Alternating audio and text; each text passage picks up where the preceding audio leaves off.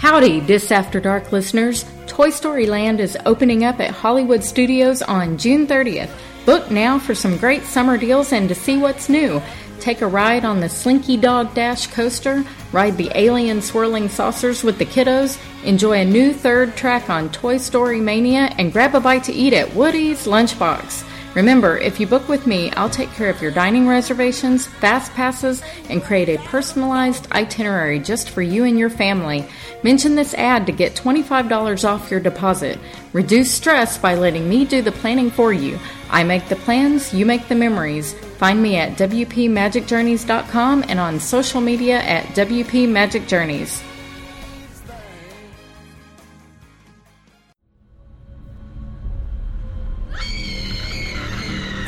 The Diz After Dark podcast is sponsored by HHNUnofficial.com, the home of Halloween Horror Nights news and rumors all year round.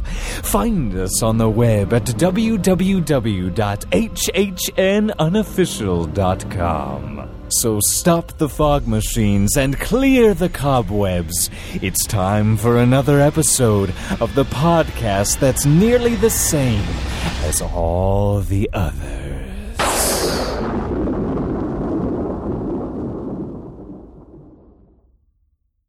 Warning this show contains childish adult content and is intended for immature, mature audiences. Listener discretion is advised. The views spoken are ours and ours alone, not those of any other bugger. If you're easily offended, we strongly suggest finding another podcast. Everybody neat and pretty, then on with the show.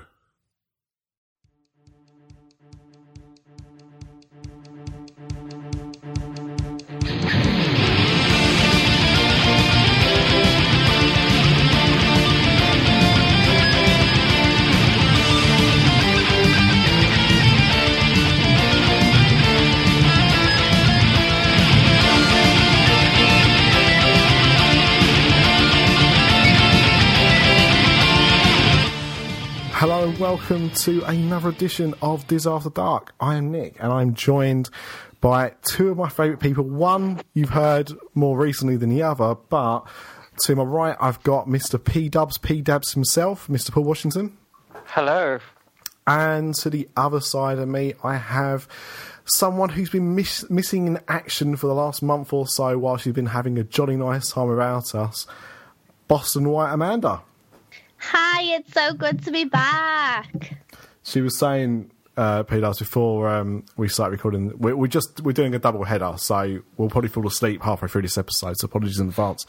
But um, before we start recording, Amanda was telling me how she'd missed podcasting because she hadn't been on a show for a month, and I that sounded like a holiday to me. Uh, it really does for us. Yeah, we've we've recorded probably two episodes every week for the last two months. Yeah, yeah.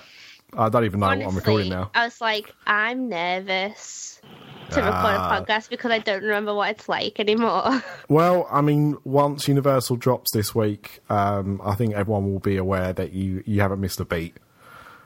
You you know, back on good form, good episode I Universal just have so as well. much to talk about, and I'm like, I don't know where to start then because I have so much that I need to tell you guys. Oh, that episode was like a pinball. Like it went all over the place. It was like it, it- basically it was it was just like listening to the female version of me, but with slightly less tangents. But uh, yeah, it did kind of go everywhere. But that's good. Um, but we are here now at Diz After Dark to talk about the other part of Amanda's trip to Orlando, where you actually went to Disney World. I did. It was um, a very, very long, almost three weeks that I was there. Whoa, whoa, whoa, before, whoa, whoa, whoa, whoa, hang on, Oh, hang oh. on, hang on. Before we even get there, Amanda, come on, where's your manners? What's everyone drinking? It's because we've done a double header, and I feel like I've already done that bit now. I'm done. Are you still on Bud Light? I am still on Bud Light. I don't have very much of it left. Or just make it count, just make it last. Yeah, Dubs wakes it off. he's he's now. Nah, of course he would. He's been abducted. Yeah, he does that every time I cut over to him. He does that. I, th- I think it's just a Rami, you know. But um, I'm still on Pepsi Max. I'm on the second bottle of Pepsi Max now. I have finished the first bottle. Um, so I'm now on the uh, the new bottle of Pepsi Max. So it's a, the problem is when you open a new bottle of fizzy drink, it's still quite gassy, isn't it? So I've got to be careful when I'm drinking it because you know I, I am worried about that. So, um, right. So Amanda, yes, I am still here, by the way. oh wow! you you, ha- you disappeared Hey. just as I went and said, "What are you drinking?" I know. I hadn't disappeared. I sat on the mute button. All been there. All been there. Yeah. So what you what you having? I have got a Havana rum coffee. Holy, what the hell? Why are you so fancy? Um, it's just one of those jars that have got different flavours in them. Havana rum coffee. Yeah. Oh wait, so it's not alcohol? No. Oh, okay, you're not that fancy. Hey, wha- has it got caffeine in it? Yeah. Oh man, this is a late night. It's going to be even later for you. Um, Uh-huh. right. Keeping me awake. I mean, Ah, fair play. Um, so, go on, Amanda. You went to, to Disney World. You went to Orlando for three weeks, was it? I was there for about 19, 20 days. Okay. Um, so it was split between Universal and Disney. I did go to SeaWorld as well, but I'll talk about that on a Universal episode. Um, basically, every night that I wasn't at Horror Nights, I was at Food and Wine Festival. So I have eaten an awful lot of things that we were excited about. Now, before we go too much into that, I mean, obviously, your main passion in life is Halloween Horror Nights. That's that's your big thing. But also, you live for food and wine. So I completely get why you're excited about that as well. But of course, there is the rival to Halloween Horror Nights, which is Mickey's Not So Scary. Mm-hmm. Did you? Well, I'm assuming you didn't go, but if you didn't, were you tempted to go at all, or? I didn't go this year, and I think that maybe on the last Diz After Dark that we recorded, I was umming and ahhing about it because I was like, okay, I feel like I get FOMO if I don't go. However, I know that nothing has changed since we got the Hocus Pocus show. And I went that first year, I went the year after, and nothing's changed since then.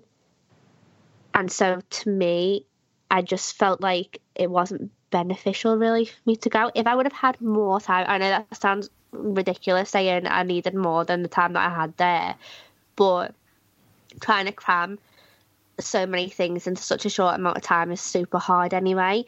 And so trying to eliminate things that I know that I don't really need to do. Mickey's Not So Scary just didn't make the cut this year for me. and also as well, I mean, it, it has decidedly gone up in value. You know, the last few years as well. I mean, I can't remember what the ticket price was in the end. Was it about ninety dollars, P Dubs?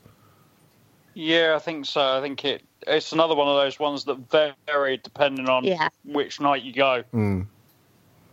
Yeah, But- some nights I looked at were like about eighty dollars, and then other nights looked at were like a hundred plus, and I was like, no. And there's your sales tax on top as well. So you're probably looking at even on a, on a good night about ninety dollars. And to me, it just seems like really expensive for what you you get. Like the experience itself, you're still going to a, uh, a Disney park.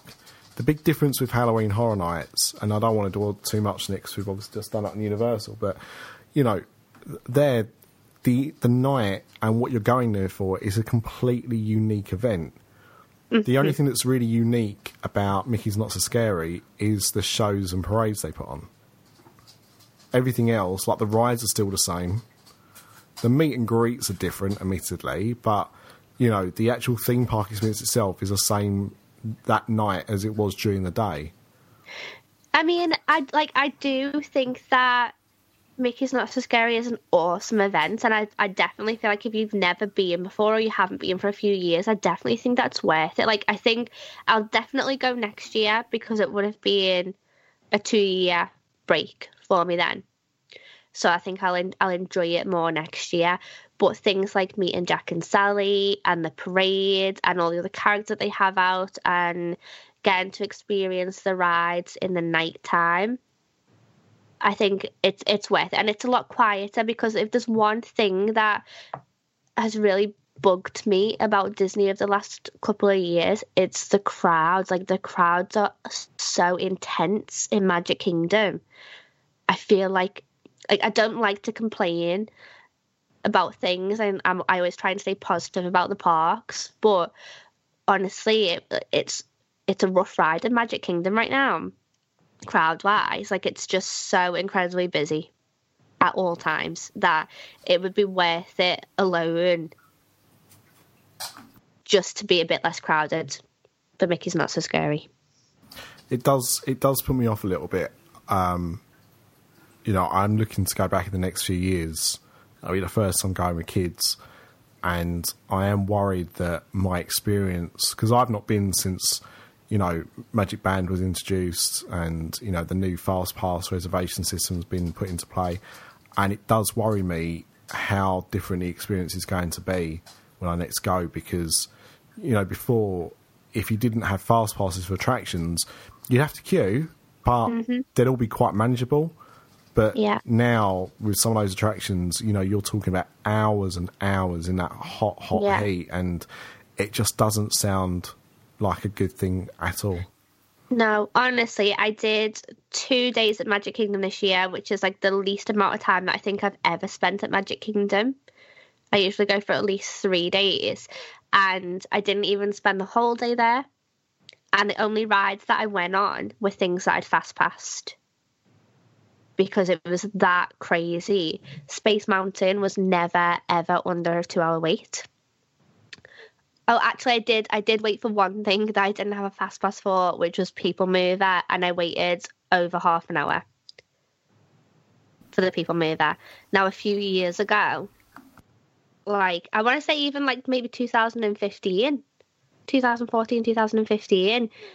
Most days that I'd go to Magic Kingdom, Buzz Lightyear would be a walk on, or I'd wait maybe 10 minutes at the most. Space Mountain, I'd probably wait 20 minutes at the most.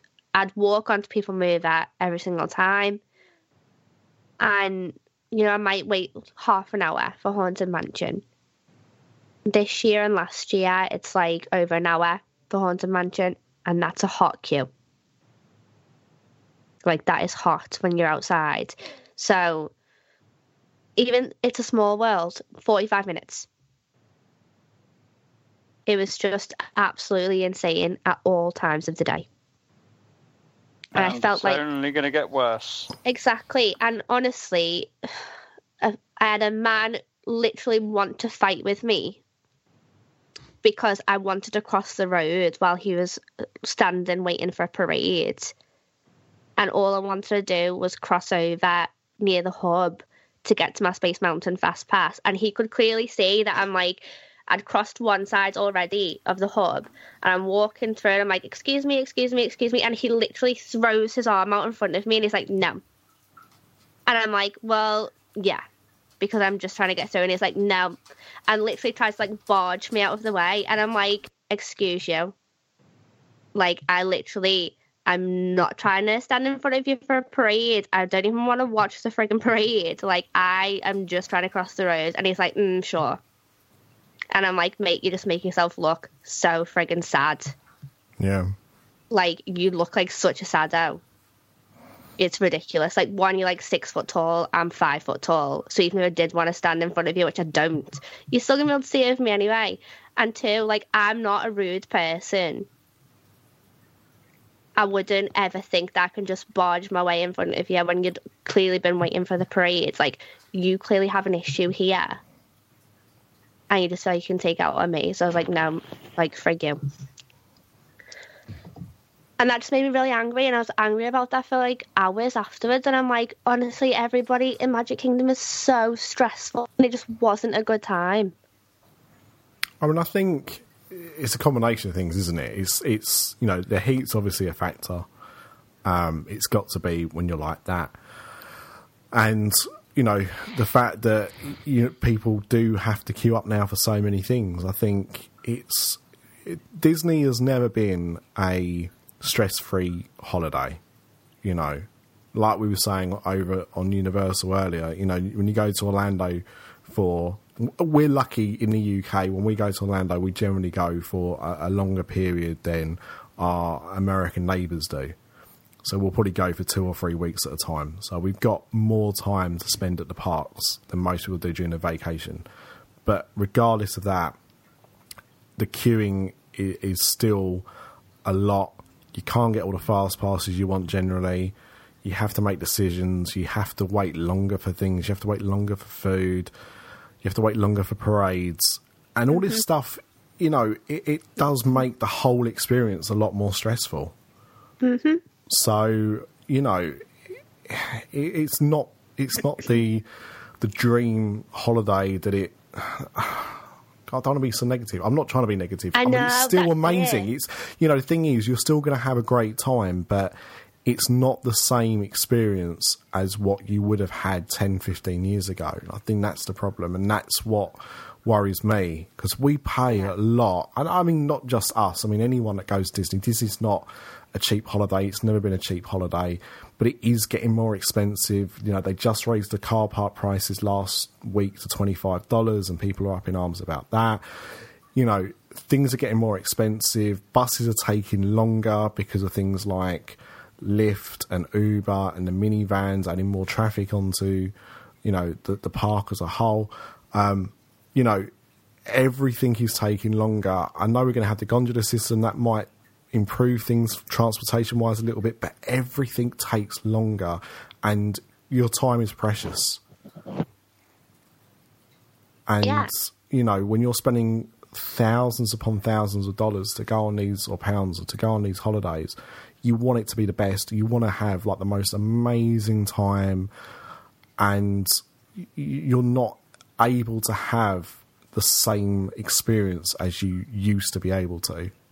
No, and it makes me sad because I think like over all of the years that I've been going to Disney, like Magic Kingdom has always, always been so magical to me. And it's always like you step into Magic Kingdom and everything's amazing. And I used to look at people who were being grumpy and I'd think, how can you be grumpy? You're literally in like the most magical place. Like, how can you be in such a bad mood? But progressively over the last couple of years, I, I think about Magic Kingdom and I think like I think of the good things in it, like People Mover and like Haunted Mansion and Space Mountain and the castle, and then I just think, oh God, what, like it's stressful trying to get from the transportation and ticket center, like that in itself. When you have hundreds of angry parents around you who are trying to barge the kids in front of which I don't I don't care about that. Like I'm like, okay, if you really, really, really want to be in front of me with your kid to get on the ferry, that's absolutely fine. Like uh, whatever. Like I like I care about your kid having a good time, so I'm not gonna make a big issue of it. But everybody around you is so angry and everybody just wants to rush around and be in front of you and it's stressful just getting into the park. And then you get in there and it's just a sea of people and you can't get into a shop. You can't take pictures in front of the castle because there's so many people trying to do the same thing.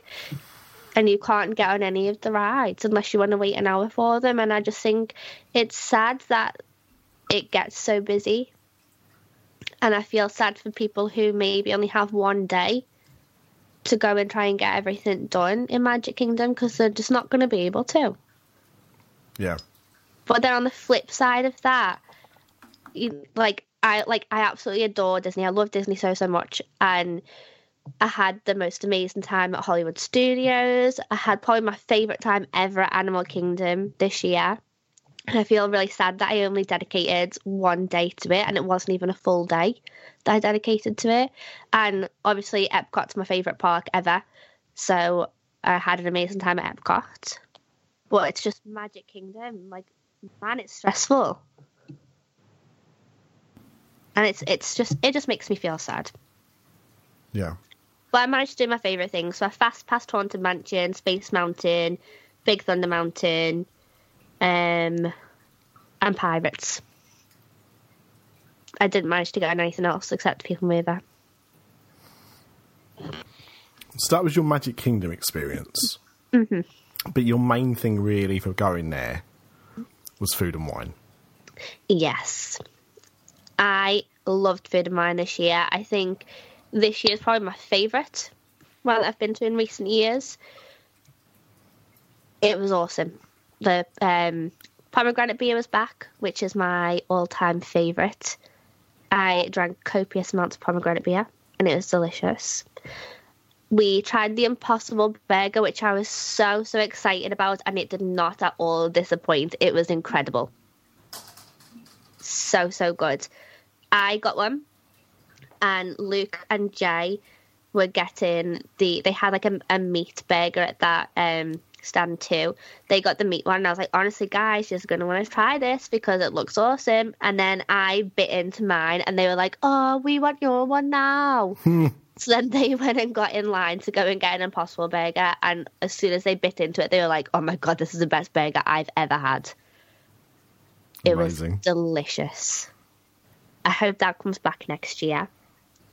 Um, I always get a. I don't remember whether it's called Cooper's Ale or Copper's Ale from Australia, but I always get that with the shrimp. And the shrimp again this year was incredible. That's probably my favourite food, other than the Impossible Burger that we have at the event. Um, it wasn't as busy on the days that I went as it was last year. And you went on not you obviously went on nights when Halloween Horror Nights wasn't on. Yeah, except I went on one Saturday. So the one Saturday that Yeah. I didn't go to Horror Night, I went on that Saturday, and even that day wasn't crazy busy. Interesting. Um, like the the beginning of um, World Showcase was because they have all of the the booths like in in between Future World and World Showcase, you know, like in that little kind of strip in the middle. They have booths in there, and that was pretty congested, but just because of how kind of windy it was, and then the kind of front of World Showcase was busy, but that's more just people trying to decide whether they want to go to Mexico way first or they want to go to like Canada and UK way first. But once you got a little bit around, it it was absolutely fine, and I saw a lot less crazy drunk people there this year, which again was a plus. I mean, I'm not saying that me and James weren't crazy drunk because we were. We just hide it well. And then James tried um what was it that he tried? I think it was a pie is it paella? Yeah. He tried that in Spain and that looked awesome, but that had I think chicken in it, so I couldn't have that. But he really enjoyed that. Paella generally has like chicken and chorizo in it. They yeah, I think it had shrimp in it too. Yeah. Yeah, it has seafood, normally either prawns or shrimp, um, and, and like maybe something like a mussel or Yeah, uh, clams, that kind of thing. So yeah, but it's it's normally got meat and fish rather than just one or the other. So And that looked like it was quite a big portion too. okay. Looked good. I like I find the portions pretty filling anyway. Like I know that they're quite small, but I but feel so like are you. yeah, so am I. Like don't get me wrong, like I, I ate my way around quite a lot. Um, but I felt very, very full by the end of it. Um, I tried the Hanson beer. Mm, hops. It was disgusting. Really? Yeah, I was so sad. And I waited for quite a while in the line for that one because that was at the um, America Pavilion. I think it's called the Fife. I want to say the Fife and Drum or something like or the Fife Tavern or something like that. Um, and it's got like a weird queue where you queue at both windows, but people were queuing at both. And then like, oh, it's actually just one, by the way. So now all people from that other line are gonna have to like cut into this line too. And I was like, oh, great. Um, so it quite a while, and it just wasn't nice, and I was really sad. But I'm glad that I tried it. Um, what else have we tried? James tried escargot. That looked insane. Have you guys ever tried that? No. I've looked at it so many times and gone, do you know what? No, just not for me. Nick, have you ever tried it? isn't, it, isn't it gone? No, I'm still here. Nick, oh, Nick's been eaten by a snail. Have you ever tried it? Um, no, no, and I, I, mean, I obviously won't now, but I was always open to. But no, it's one of those foods that I just never got round to eating. Well, James was like really dubious about trying it, and I was like, too late, fear factor. And basically, if I say fear factor, Yes, no matter who I'm with, like you have to do what I've what I've just like challenged you to do. So he was like, "Oh no," and I was like, "Oh, you have to now." And he actually really enjoyed it. Yeah, I think it's more, uh, you know, because I mean, it's it's a very popular food item in certain countries. I think it's just one of those things where the the thought of it uh, is is what p- puts people off. But you know, they, aren't they like covered in garlic or something? I mean, you know, pretty It much was, anything's um, improved by garlic. It was like the the snail bit, and that was in like a garlicky butter, and then it was inside of a croissant that had like a garlic butter, and I want to say it was parsley, maybe. Yeah, like um that's like a sauce thing on top of it. And he said that the like the croissant was like so so nice, like really really buttery. And he said that then the snail bit just kind of tasted like a mushroom, yeah. like a like a meaty kind of mushroom. And I was like, hmm. But then because we'd spoke about that so much, the next time we went, our friend Steve met up with us, and he tried it too, and he also enjoyed it. Yeah, I think it's just the idea of it is is what puts people off. Like I said, I think you know it's obviously quite a nice thing. Otherwise, they wouldn't be quite so popular. Especially, you know, we're talking about snails being popular in a country where they have access to any kind of meat source that they want, and they're still extremely popular. So it's not like in a culture where it's eaten because there's nothing else for them to eat that makes sense. Do you know what I mean? Like, they obviously eat it because it's nice. Hmm. everyone around me seemed to enjoy it too. Like when whenever I'd see people with it, they seemed to be super enjoying it. Um, what else did I try?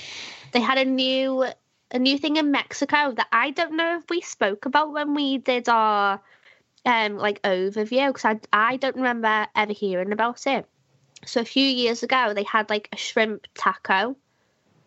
That was my like one of my favorite things at the whole of Food and Wine and they didn't have it last year. They had something that I really didn't like instead. But this year they had a shrimp and cheese quesadilla, and that was delicious. It was like melted, glorious cheese with shrimp, and it was just so good. So I'm super glad that I actually went because I was going to completely miss Mexico because like, well, I know they don't have what I want there anyway, and then I by chance went over and I was like, yes.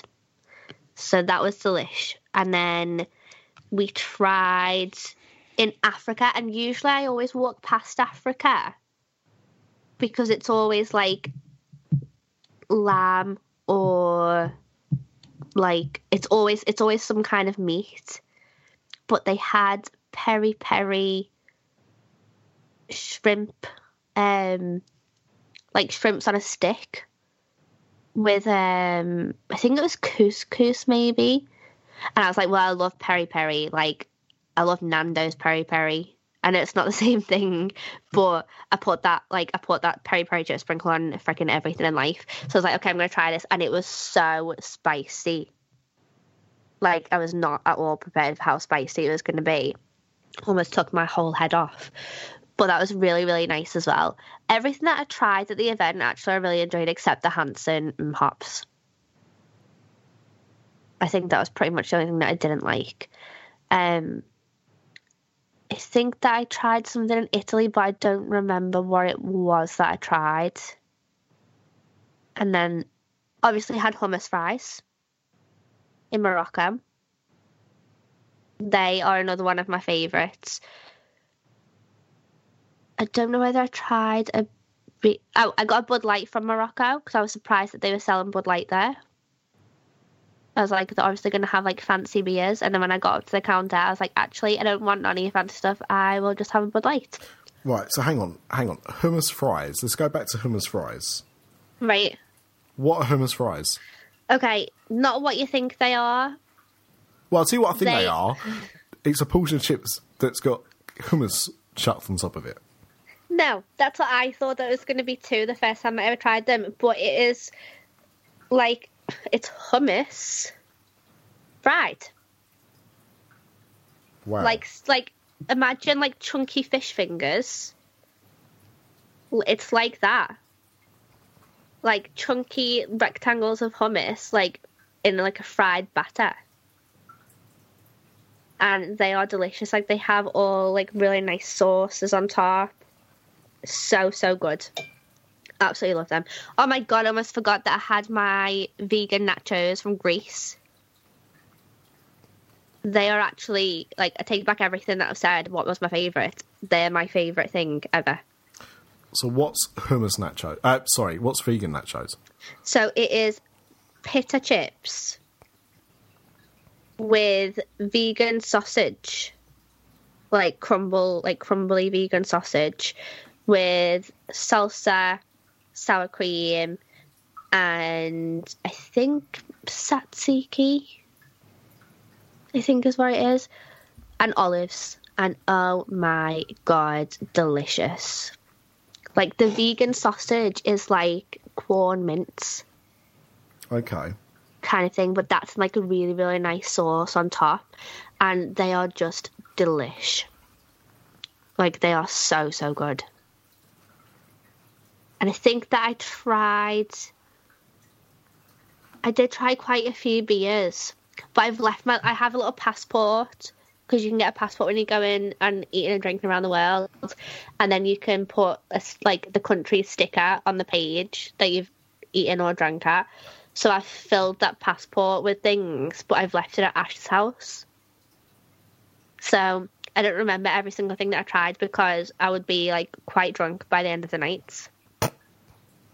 So So no change to being at home then. no, not really. But um yeah, I like I did try quite a lot of the beers that they had. I didn't try any of the spirity things that they had. Um the margaritas looks good in Mexico, but I know that I can't handle them. So I didn't get any of them. Um they have like slushy I think the prosecco maybe drinks in France, they look really good too, but I didn't try any of them. Um, all of the beers that I tried at the Brewers Collection near um,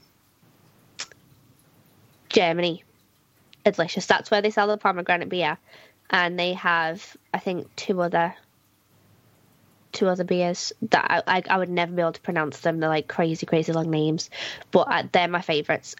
At the at the whole thing, those three. But the pomegranate beer is like you can get it in a flight, which is I think ten dollars for three little ones, or you can get the pomegranate beer by itself.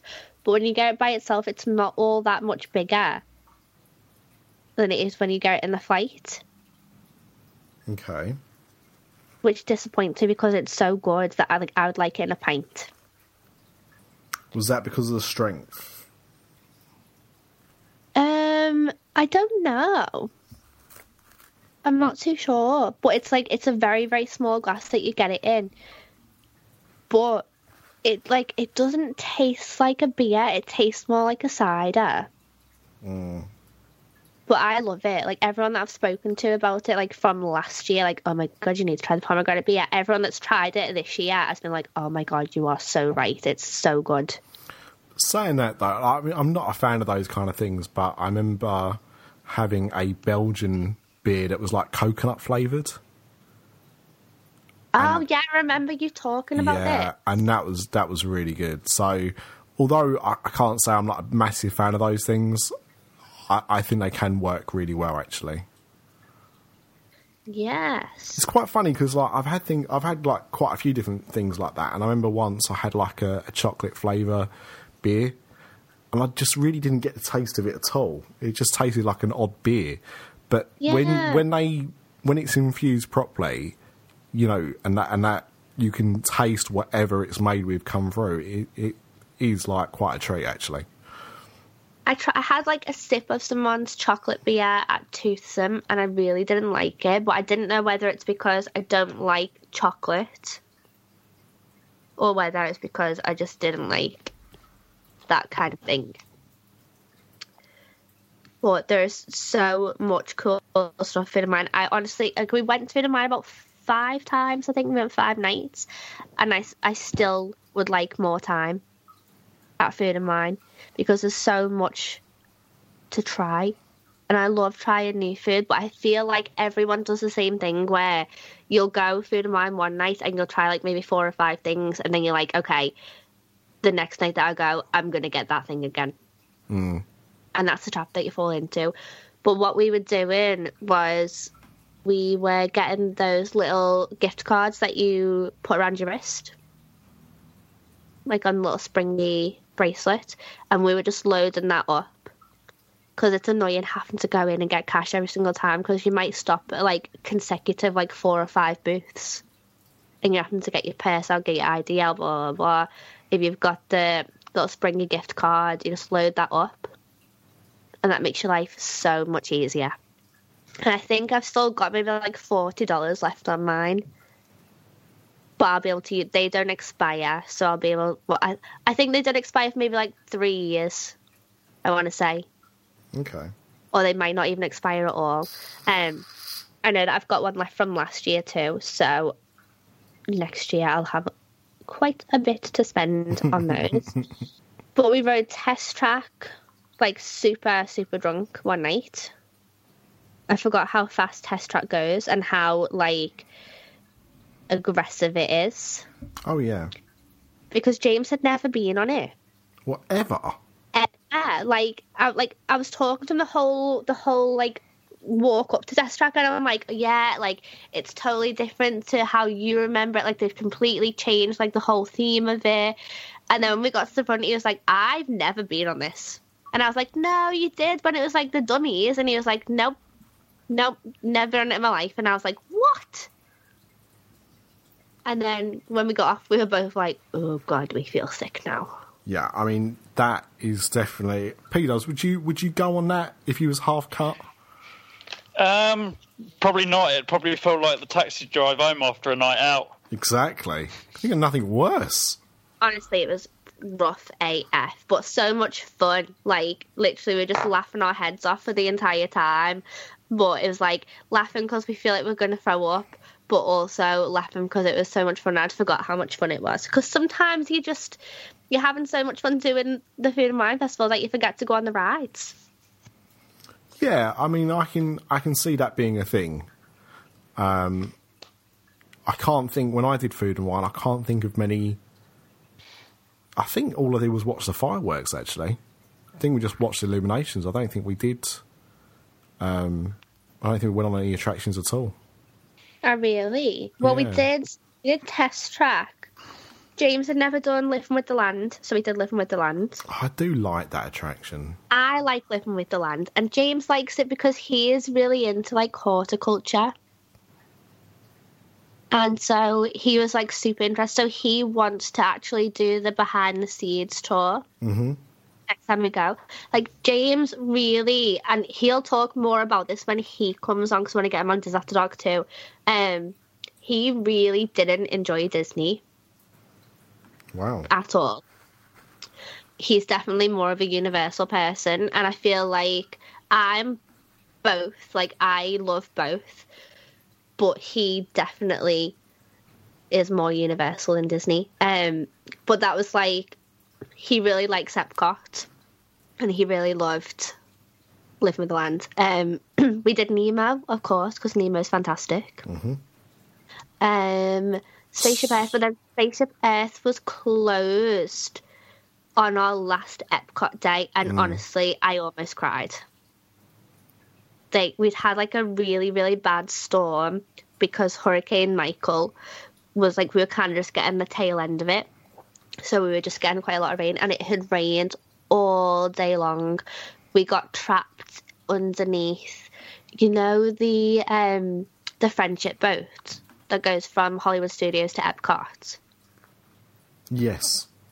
we got stuck underneath the little shelter where you wait in line to get on the boat? And it rained harder than I've seen it rain since like Hurricane Matthew. Like it was so so heavy and it was just coming from like all angles because it was so windy.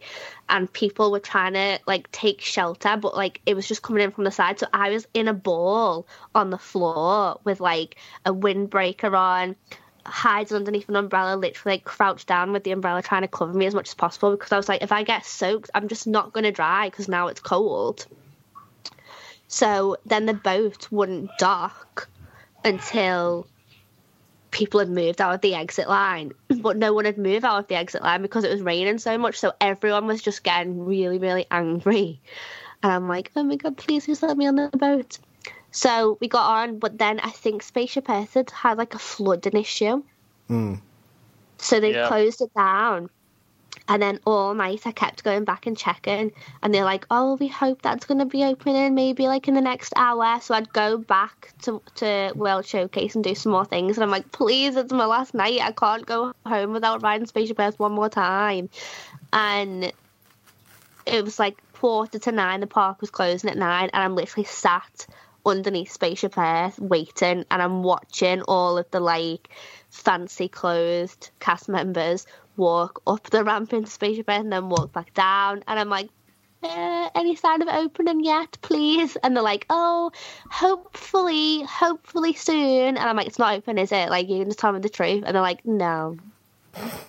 I was like, uh, great. I imagine you sitting there underneath Spaceship Earth, just like Fry's dog did in that episode of *Future Futurama, which I'm never going to watch again. I haven't seen it, but it was like I was just so sad, just sitting there, like getting more and more hopeful the more fancy clothes people that I'd see, and then I was just like, just just tell me the truth, just break my heart. Here's a tip for you read the synopsis to the Futurama episode Jurassic Bark. Just never make the mistake of actually watching Jurassic Bark because it will absolutely break your heart. It's one oh of the my god, saddest take any more episodes. heartbreak this week. It's one of the saddest episodes of any TV program I've ever watched, and it's a cartoon. Oh it's god, horrific. Um, so I'm assuming because you didn't mention it, you didn't try and do uh, Frozen Ever After. no. Well, I tried to, but James was like, no. Like not at all, and I was like, "But it's like forty minutes, and like that's the lowest that I've ever seen it." And he was like, "No, like nope, not a chance." And I was like, "Please," and he's like, "Nope." And he's like, "You can wait in line, and I will carry on around the countries, and then I will come back and get you in an hour." And I'm like, "No, then I'll be alone. I'm too shy. Please don't leave me." So we didn't do it. I've done it before though, and like I think that's a fun thing. But I knew that he just really wouldn't like it anyway, so I knew that I was like wasting my time with it. Mm-hmm. But I did get a parasol made in Epcot. A what? What? A parasol. So Oh, parasol. a parasol. So in the France pavilion, and I have like little pink ones from when I was little that I had made. Um, I love them so so much. But what I really really wanted was like a gothy parasol. So I saw that they had black ones, and then the, the little sign said that they could do flowers and hearts and your name. And I was like, please, I don't want flowers and hearts. And they're like, but it's flowers and hearts. And I was like, I know, but please, I want bats. And they're like, no, it's just like, it's really, it's just flowers and hearts. And I was like, please. And then the girl, this cute little French girl, was like, is that Bela Lugosi on your arm? And I was like, yes. And she was like, okay, I'll do bats. and I was like, yes. So she's like, come back in half an hour and it'll be done. And it is adorable. Like, I love it so, so much. What does a goth girl in the north of England do with a parasol? Well, I mean, like, what if, like, my family has a barbecue in, like, the few days of sun that we have? And I want to stay pale. Oh no, absolutely. I get it for the two or three days of sunshine that you get up there every year, but I just meant on a day to day basis. I mean, it's far too windy, surely. Yeah, but my plan really was to use it while I was there because honestly, like I wasn't exaggerating on Universal After Dark earlier. Like that first two weeks that I was there was the hottest that I've ever felt it in September. It was like so uncomfortably hot. And I was like, no matter, like, I use Factor 50 plus kids sunscreen. Uh, because I'm very, very, very vampirely pale. And I'm like, I'm, I'm just, I can feel my skin burning. Like, I can feel it. Like, no matter how much sunscreen I'm putting on. I'm bursting into flames. That's literally what I was like. and I went back into work, like, earlier in the week. And they were like, Amanda, like, how do you go to Florida and like you don't tan? And I was like, oh, you think that I haven't tanned? And then I literally like showed my stomach, and I was like, that's how pale I was, and now this is how tan I am. I'm like, okay, you're really tan compared to what you wear. But how are you still so pale? And I'm like, honestly, like, there's no escape from the sun. So that's why I wanted the parasol, but then I didn't ever get around to using it because it's really big. Amanda basically went from Arctic snows to ivory. Yeah, pretty much. pretty much. I, I, look, I'm the kind of person that I, I happily walk around with a parasol. Like there was one day this summer where I knew I had to go into town, and I looked at like the temperature outside, and it was like 32 degrees, and I was like, "Sod this for a laugh," and I just took an umbrella. I, I just I just had an umbrella up. Uh, it's not as good as a parasol, but it was still keeping some of the heat off me. Well, we know where Nick's going when we get to Florida next year. And we head into Epcot for his parasol. Yeah. I'm a man, don't you know? yes, I'm excited about that. But it was like crazy, crazy, crazy, crazy, insanely hot. Like, it was, it got to the point where I didn't even want to step foot outside. Like I would, I was like begging to wait in long lines so that I could be in air conditioning and shade because it was just crazy. And I'd look at like the AccuWeather app and it'd be like, okay, it's like 38, but it feels like 45. And I'm like, no, no, no, not about that life. Like I like being warm, but that was just insane absolutely crazy, which I 100% felt when I went to Toy Story Land. Is that because Sid had his magnifying glass shining on it? Freaking felt like it. Like there is no shade in Toy Story Land. Wow. At all, anywhere. It is the only place that has shade is the toilets. And if you're waiting in some of the line, for Alien Swirling Saucers and Toy Story Mania. They're the only places that you're going to get shade in Toy Story Land. Are the um, are the toilets named there? No, but they have they they are themed. Like, I don't remember what I think it's like K'NEX or something. Mm-hmm. Is all around them. They should have just called it Toilet Story Land. a land within a land, just just the toilets. Exactly. But I didn't stay for very long in Toy Story Land because of the the lack of shades and because Slinky Dog was about an hour, which isn't terrible considering it's only just opened, but I didn't want to wait for an hour in the sun to ride it. And then Alien Swirling Saucers was about 45 minutes, I think but I had a fast pass for Toy Story Mania, so I made sure that I got that done. But it was just the fact of like it was very very busy in there, obviously, and it's a lot smaller than what I thought it was going to be. Mm. Like the la- the whole land in general, I imagined that it was going to be like a, a a very big section of land, and it didn't feel like it was. I've got to be honest. If I was there, I would have probably waited for us. Would you? Yeah. Yeah. we quite, considered I... waiting for it because I was like, okay, like I was watching Slinky, and I was like, right, if we don't do it now, and we come back later to do it, the line's going to be much longer. Can you? Can I you think. sorry. Can you what? No, I was, I was just going to say, like, when you're queuing up for Slinky Dog, can you actually see arse? Like, can you queue up and, and stare at arse if you wanted to? Or I can you not see it in the queue? You can kind of see it. Yeah. Like, it's like a, around like a strange bend. Yeah. So, like, you can kind of see it.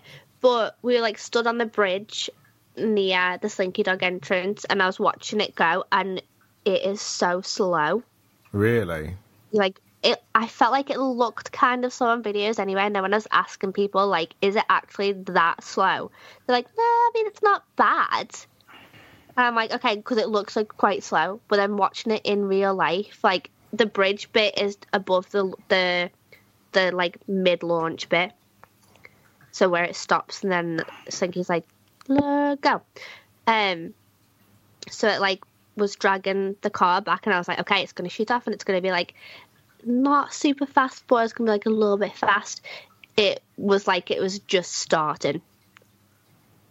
Hmm. Like it was ridiculously slow, and I was like, okay, I don't want to wait for an hour for that. I've heard mixed things about it. I mean, I mean, as, as well, actually, question: You've never been to Toy Story Land in Paris, have you? No, So, I mean, I, I think it sounds to me, P Dabs, that it is probably about the like the land is probably not much bigger than it is in Paris. No, it, it really does sound sound the same because the the Paris one probably isn't quite as wide as the one in, in Florida. I think by the look of it, because of course you've got uh, the link to Toy Story Mania on the side of it as well, which kind of expands True. it a little bit. Um, but I think the Paris one will, if the plans that we've seen go ahead and they get the they get ass as well. Um, the, then that will probably be about the same size, I would imagine. I think that would take it to a, a very similar size. Well, I mean, Amanda is the only one that's seen it, so Amanda, just just so we can get an idea of where it could possibly go into the Paris version. How big is us? Was it a big ass or was it like a small, more of a I'd say ass? it was a medium. a medium ass. Okay, Yeah, I'd say it was a medium. okay.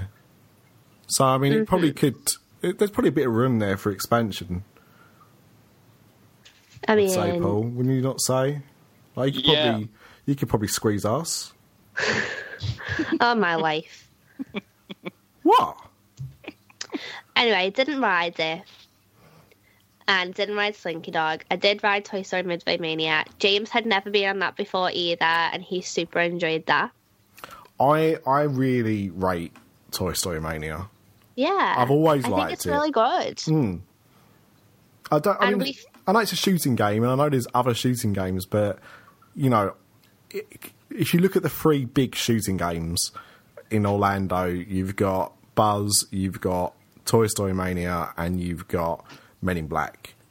And Toy Story Mania is my most fun. Yeah, definitely. I think it's the best out of the three of them for sure. Um, and with our fast pass, I think the line was the line wasn't long at all actually. But I think it was like about thirty five minutes, and with fast pass we just walked on. that's what's that's what I do think's a little bit surprising. You know, when Toy Story Mania opened up, uh, sorry, when Toy Story Land opened up, you know, Slinky Dog was over three hours to go on that, and I I, I Wow. get it, like uh, you know, a brand new attraction always gets big queues, but last week I saw someone took a picture. Slinky Dog had a twenty minute queue, What? massive drop from a few months ago when that first opened. I would have waited twenty minutes for it. Like I definitely would have waited twenty minutes for it, purely just because it's new and I haven't been on it. Like I waited probably about an hour for Seven Dwarf Mine Train when that opened, mm. and I I think I maybe on that once since because the line's always massive. But I know that I've done it, and so I, w- I would wait twenty minutes for it. And I think if like the day that we were at Hollywood Studios that we went to Toy Story Land was the day that Luke and Ashton had come with us. And Luke only had that one day at Disney. and so he wants to ride things like Tower of Terror and Rock and Roller Coaster and Star Tours. And it's like, I'm not going to make you wait for an hour Yeah. to ride Slinky. Yeah. So we didn't stay very long in there. We did leave to go and do Tower of Terror, which is the best every time. It's amazing how that attraction is what? Uh, 14? No. 24 years now? Yeah. Yeah. 20, yeah. 1994, I think it opened. Yeah, because I the first time I went on it was 1995, so it was definitely open in 95. Yeah. I think it was, it was 94, 95.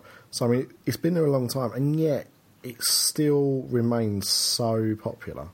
Yeah, it's absolutely fantastic. Don't get me wrong, that had long lines too. And my plan of action for Hollywood Studios was like, okay, I've spent the last couple of years having to wait in really long lines for my favourite rides while there's been so much construction going on. But now that Toy Story's open, everyone will be in there. I can ride Tower of Terror and Rock and Roller Coaster loads of times. No. It was still busy. Mm. But I, I mean, even with Toy Story Land opening, like I wouldn't say there's nothing in Hollywood Studios. I think I think Hollywood Studios like it's my it's one of my favorite parks. I enjoy my time there, but I feel like it needs something that's gonna just eat up a lot of crowds, which you'd think that Frozen Sing Along and Beauty and the Beast and Toy Story Land would do. Like all three of them together would eat up a big chunk. But still, Tower of Terror was like an hour plus. So I don't know. It's Once- always an interesting, interesting one with Tower of Terror because it is kind of the first attraction that you really come to, isn't it? I know it's off to the side, but it's that first one that you see. Um, whereas a, the, a lot of the other attractions are kind of towards the back of the park. And I Yeah. do wonder whether that does affect it that people come in and, and that's where they go straight to. Maybe. And I think sometimes you'll go and there's no wait at all. But this year it was it was busy all the time. And so was Rock and Roller Coaster. But I think Rock and Roller Coaster is one of the best roller coasters around, so I think that's always going to be popular. And I think it's hard to find a good coaster in Disney too. So when you have things like Rock and Roller Coaster and Everest, like they're always going to be super popular. And, and this is what we pointed out to, to Nick because Nick asked the question about why we loved California Screaming in in California Adventure, and that is one of the reasons it is one of Disney's only out and out roller coasters. hmm And I, I think they're always going to be popular because that's that's what gets gets people to, to theme parks. It makes you wonder why they spend they don't spend more time developing rides like that because you know when they first did Terror Terror and when they first did Rock and Roller Coaster when they first opened those rides up in the 90s they were quite unique in that they were much more thrilling than Disney was used to. I know there was Space Yeah. Mountain, but to me, Space Mountain isn't that dramatic. You know, there's no inversions, there's no massive drops.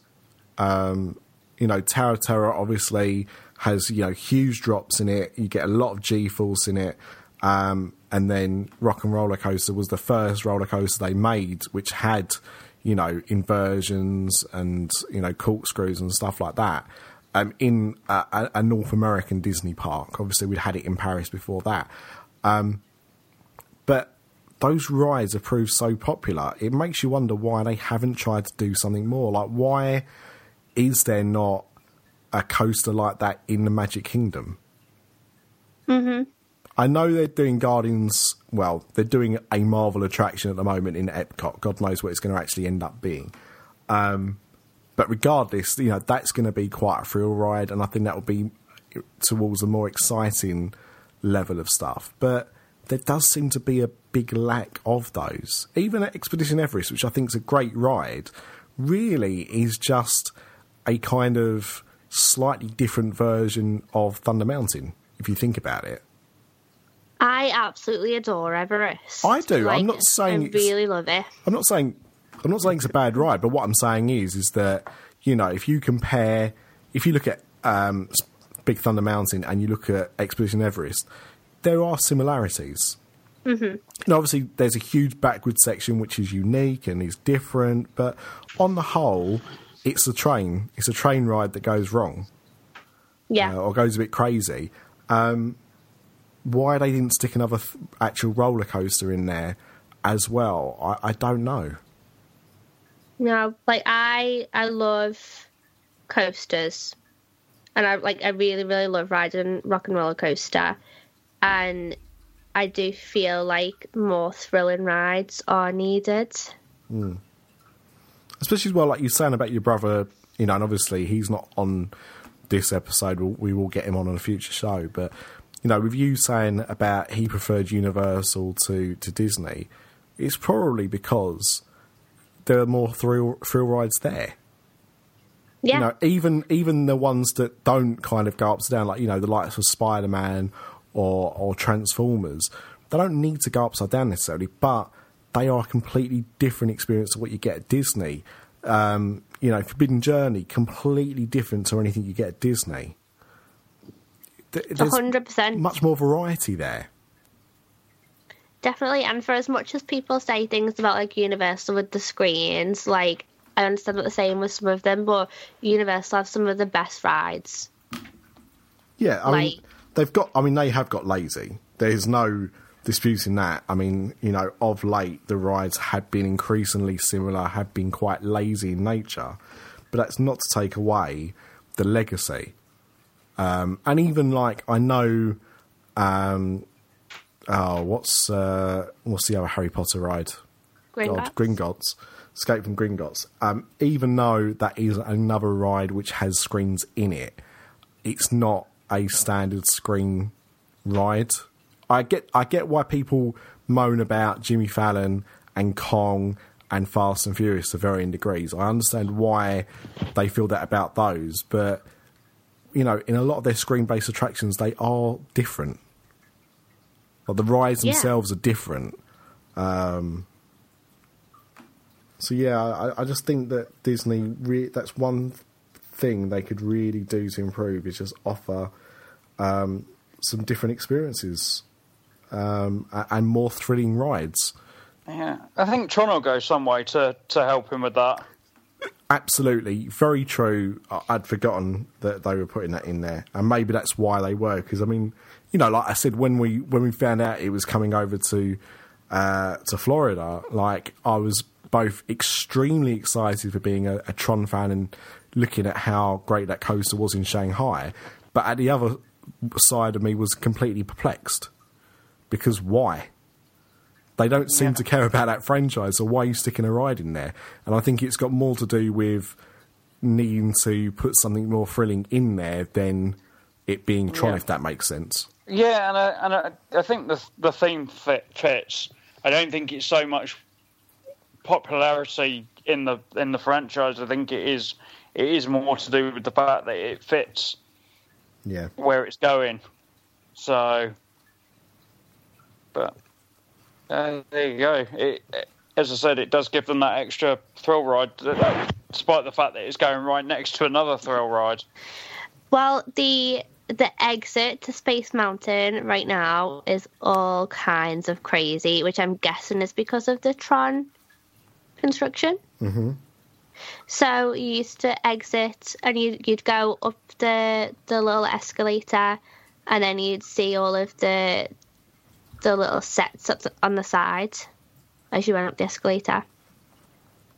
And now you don't do any of that. You kind of go out of an emergency exit door, and then there's all like wooden walls that take you like in a weird kind of maze through like the side of Disney, and there's all signs everywhere for alligators and snakes, and you're like, oh my god! And it's like a long walk hmm. from like around the back, and then you come out near the smoking area between Tomorrowland and Storybook Circus. So it's a it's a strange exit right now. It's going to be like that for a while, I'd imagine as well. Mhm. So, but that's that kind of made me wonder why they hadn't done something a little bit more permanent. If they know that this like this construction's going to go on for quite a while and they're not going to be able to use that regular exit, like this, I don't know. It just looked a little bit too temporary. I don't know. But I think definitely more thrill rides is what's needed. The Guardian's construction is gigantic. Yeah, they've it's come out today that they've started filling in some of the walls now, so Oh wow. so we won't be able to see what they're actually building. Oh no. Like it is humongous. Like I I'd heard people say that it's big, but then when I saw it I was like, Oh wow, that is very large. Yeah, yeah, it's it's going to take up a rather large chunk of that side of the park by the look of it.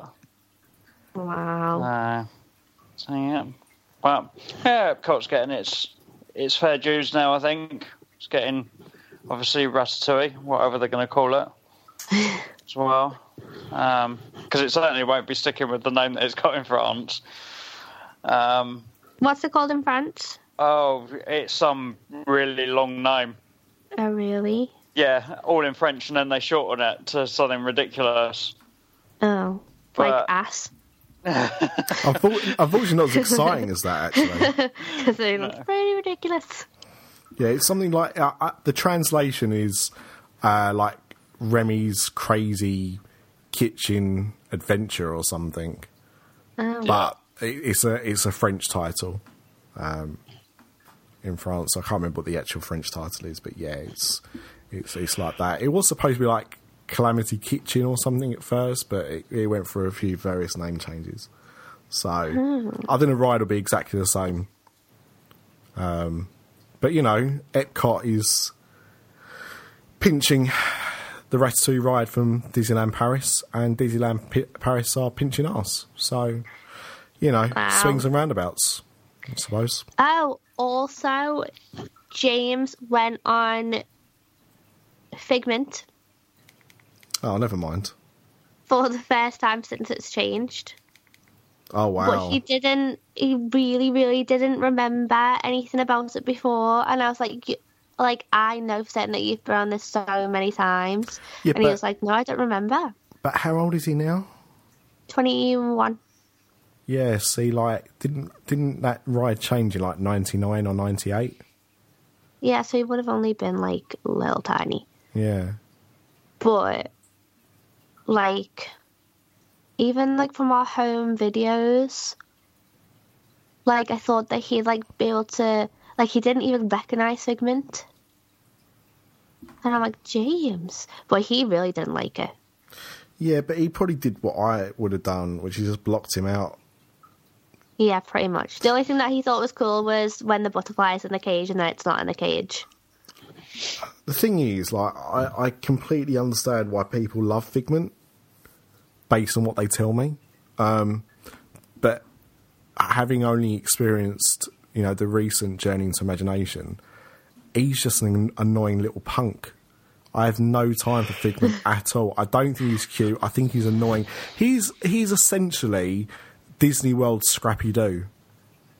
oh And even that might be too polite, to be honest.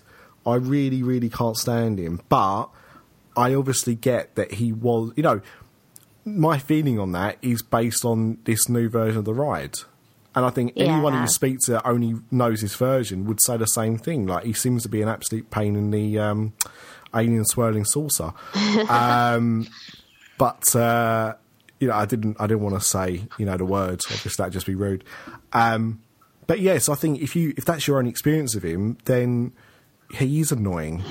Um, uh, everyone else remembers this fun, jovial character who was inquisitive, not this annoying little, you know, purple dragon, which he is now. So Bringing that up, did anyone see the the interview thing that Eric Idle did for GQ, where he talked about his roles?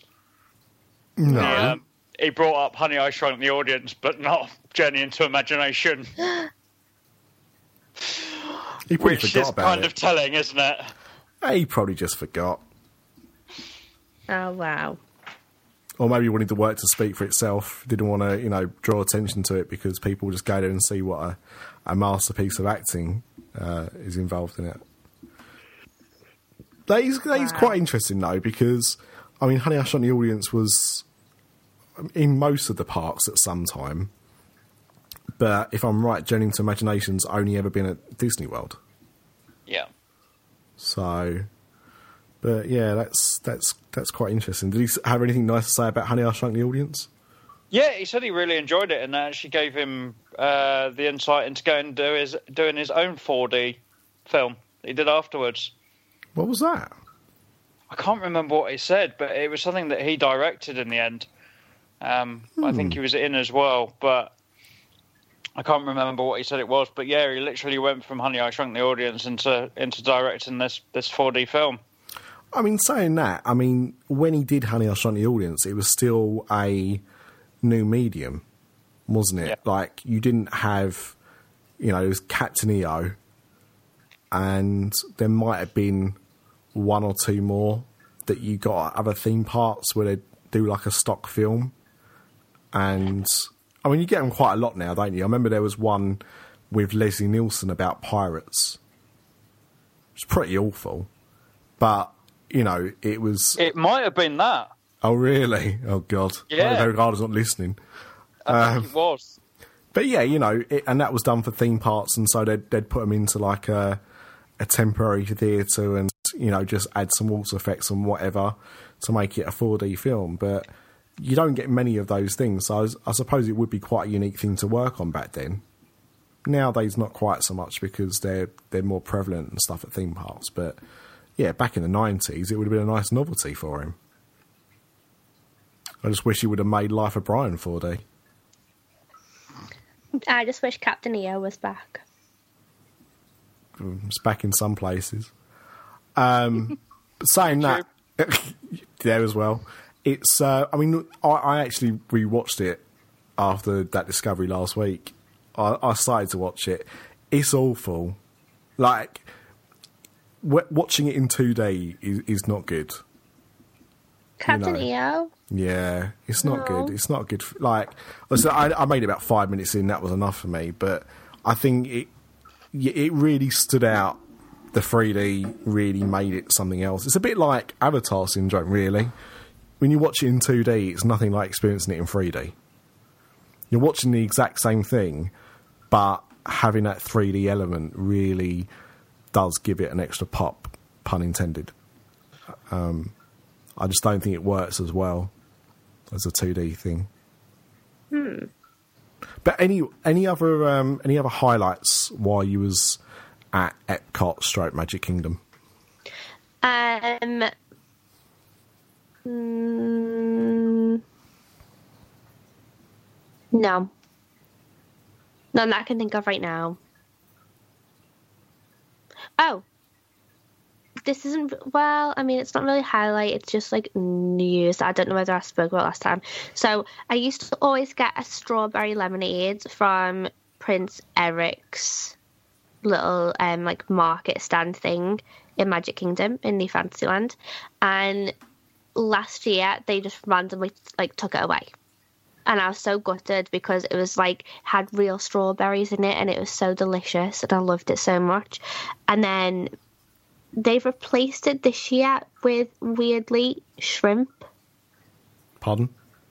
Yeah, I know. Like it's literally a like drink stand where you can just get lemonade, you can get like little pretzel, like little snack pot things, and it's just like you can get regular frozen lemonade or a regular lemonade or like Or regular drinks. frozen shrimp. or shrimp. Like and it's like fancy, like it looks like it comes from food and wine. And I was like, that is weird. Eh, well, Hang on, right. So let me get this straight. They're selling lemonade Yeah. that has shrimp in it. No. They're selling lemonade, but then they're also selling just randomly shrimp. Oh, I don't care about that. That's fine. Well, it's weird. It's like I've never seen like a stand like around the Magic Kingdom that sells like a like anything like that. Maybe it's been taken over by Bubba. Maybe he's expanded his business. Maybe. Speaking of which, on a side note, I went to Bubba Gump's in London the other day. I ain't going there again in a hurry. Oh, really? I didn't Oh. go to Bubba Gumps in Orlando this year, and I was sad that I didn't go. It's always good to go for a, a margarita, Corona Rita, but I went to the London one. We've been a few times, and we went out for my wife's birthday, and that's where she wanted to go. She loves the coconut shrimp in there, so uh, we was nearby. So like, yeah, okay, let's go. And I thought it was very overpriced for what you got. It was essentially it was um, dollar to pound conversion, pretty much. No. So like Corona Rita was I think fourteen or fifteen ninety nine for a Corona Rita, What? and that didn't come with the cup. Like it used to come with the cup, and they were like, "Oh, for four ninety nine, you can add the cup." I was like thinking, Jesus. I used to pay. I think when I, when I last went there a few years ago, I think it was about eleven ninety nine, and that included the cup. So if you didn't want the cup, they'd knock a few quid off. And that's not me being cheap. That was just because I wasn't going to use the cup at home. It's only one of those like plastic shakers rather than a, like a hurricane glass or something. So, um, but yeah, like Corona was like fifteen ninety nine. The main entrees were like about 18, 20 quid each, and the portions were all right, but the food was just fine. Do you know what I mean? It's it's nothing to write home about. It's probably about you know five or six quid more than going TGI Fridays, and it's the hmm. quality's about the same. Do you know what I mean? Like I know I like eating at TGI's, but no one's going there because it's gourmet food. But you know what you're kind of getting, and you know what you're kind of paying for. So you're kind of paying another five or six quid per meal on top, and they whack on service charge anyway, twelve and a half percent Which I'm never really a fan of. I always, I do like generally tip anyway, even in England, but I like to do my own tip. I hate being dictated to. But the thing is, on the bill, and you know, the the option is say to them, take that off, and I'll add on my own tip, or just just pay it. So I just thought, you know, it wasn't much. I think it was about six or seven quid. It worked out to be, but you know, for two of us, like one starter which we shared, two main courses, and three soft drinks was like almost seventy quid. Oh, what? Because they like my Coke was three ninety nine, and I thought uh, just like a, like a draft Coke, not a bottle. And I thought three ninety nine, it's probably a refill. But even if it's not, I wanted another drink anyway. So when I got to like the end, like bottom of my glass, and I said, "Oh, can I have another one of those, please?" And yeah, they charged they charged me like per glass four pound wow. for a glass of Coke. I think is excessive. Again, if you pay if you go TGI's, I think you pay that for refills, maybe even less. So yeah, Bubba Gumps in London not recommended. Bubba Gumps in City Walk, yeah, knock yourself out. Um. Anyway, that's that's that's an off-topic thing, but yeah. So th- no no other highlights for you. at Not Disney? at Magic Kingdom and Epcot, but I will talk about Animal Kingdom on the next episode. Ooh, cliffhanger. Yes. Nice. Okay. Um, P Dubs, before we go, is there anything else that you wanted to uh, throw into the mix? Not really. I don't think. I think we'll save the, the news for another show. Was there anything? No. Was there anything really pressing that we? Do we you know, is there anything Only that needs to break? ticket prices and, and stuff like that. So I think that's going to take up a, a good chunk of an episode. So Yeah. No. Fair enough. Fair enough. We'll save that for uh, the next episode, like you say. In that case. Right. Well, with all that said and done, um, thank you for listening. Thank you, P Dubs, and not that I should uh, favourite anything, but Amanda, absolutely wonderful to have you back. You have been missed, and uh, I'm glad you're back. And now you're back, we're going to lock you up and throw away the keys so you can't go to Orlando for at least the next seven months. Uh, I've- all right. I guess that's okay. Good. I'm glad you agree. um, thank you, dear listener, and we will see you with another Diz After Dark very soon. Bye, guys. I'm Mary Poppins, y'all. And I'm Mary Poppins to bed. Hello there, dear listener. Now, have you ever listened to a podcast and thought, oh, I'd really like to support those guys, but I just don't know how to do it. well, then you're in luck. There are now two ways for you to be able to support us. The first is by going to our Spreadshirt page at shop.spreadshirt.co.uk forward slash After Dark Network. Here you can pick up t-shirts for all of the podcasts that we do. The other way is by visiting us at patreon.com forward slash Diz After Dark. That's P-A-T-R-E-O-N dot com forward slash Diz After Dark. Any money raised by buying some merchandise or pledging your support on Patreon means that we can keep producing more content for the After Dark Network. On behalf of the other After Dark Podcast Network hosts, we thank you for listening to this episode. We hope you enjoyed it and thank you for your continued support.